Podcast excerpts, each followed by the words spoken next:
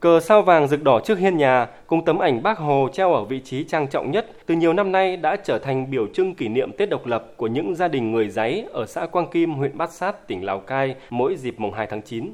Ông Lò A Vàng, người dân thôn Làng San chia sẻ.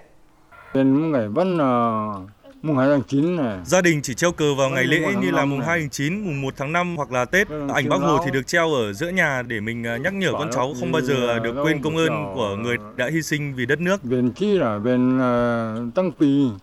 Quang Kim là xã biên giới của huyện Bát Sát, tỉnh Lào Cai với 65% dân số là đồng bào giấy, nước tiếng với lễ hội róng bọc, tức xuống đồng vào mỗi dịp đầu xuân.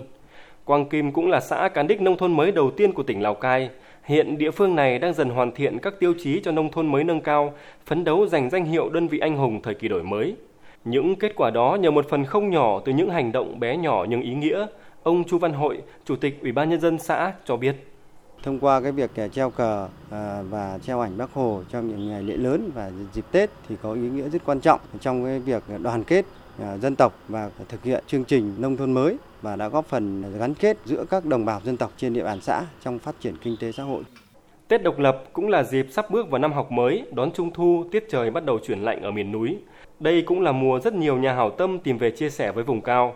Theo ông Lê Song Lê, Phó Viện trưởng Viện 3, Viện Kiểm sát Nhân dân tối cao, Hội cựu chiến binh của Viện dịp này, ngoài các phần quà hỗ trợ bà con vùng khó và học sinh nghèo ở huyện vùng cao Simacai của Lào Cai, còn có một món quà đặc biệt khác.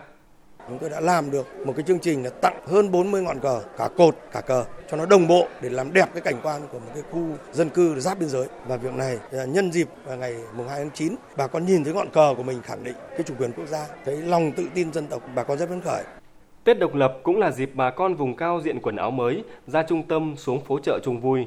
Thời gian này tại Lào Cai cũng tổ chức nhiều sự kiện như lễ hội mùa thu Sapa, lễ hội mùa thu Y Tý Bát Sát, kỷ niệm 30 năm tái lập thị xã tỉnh lỵ Lào Cai.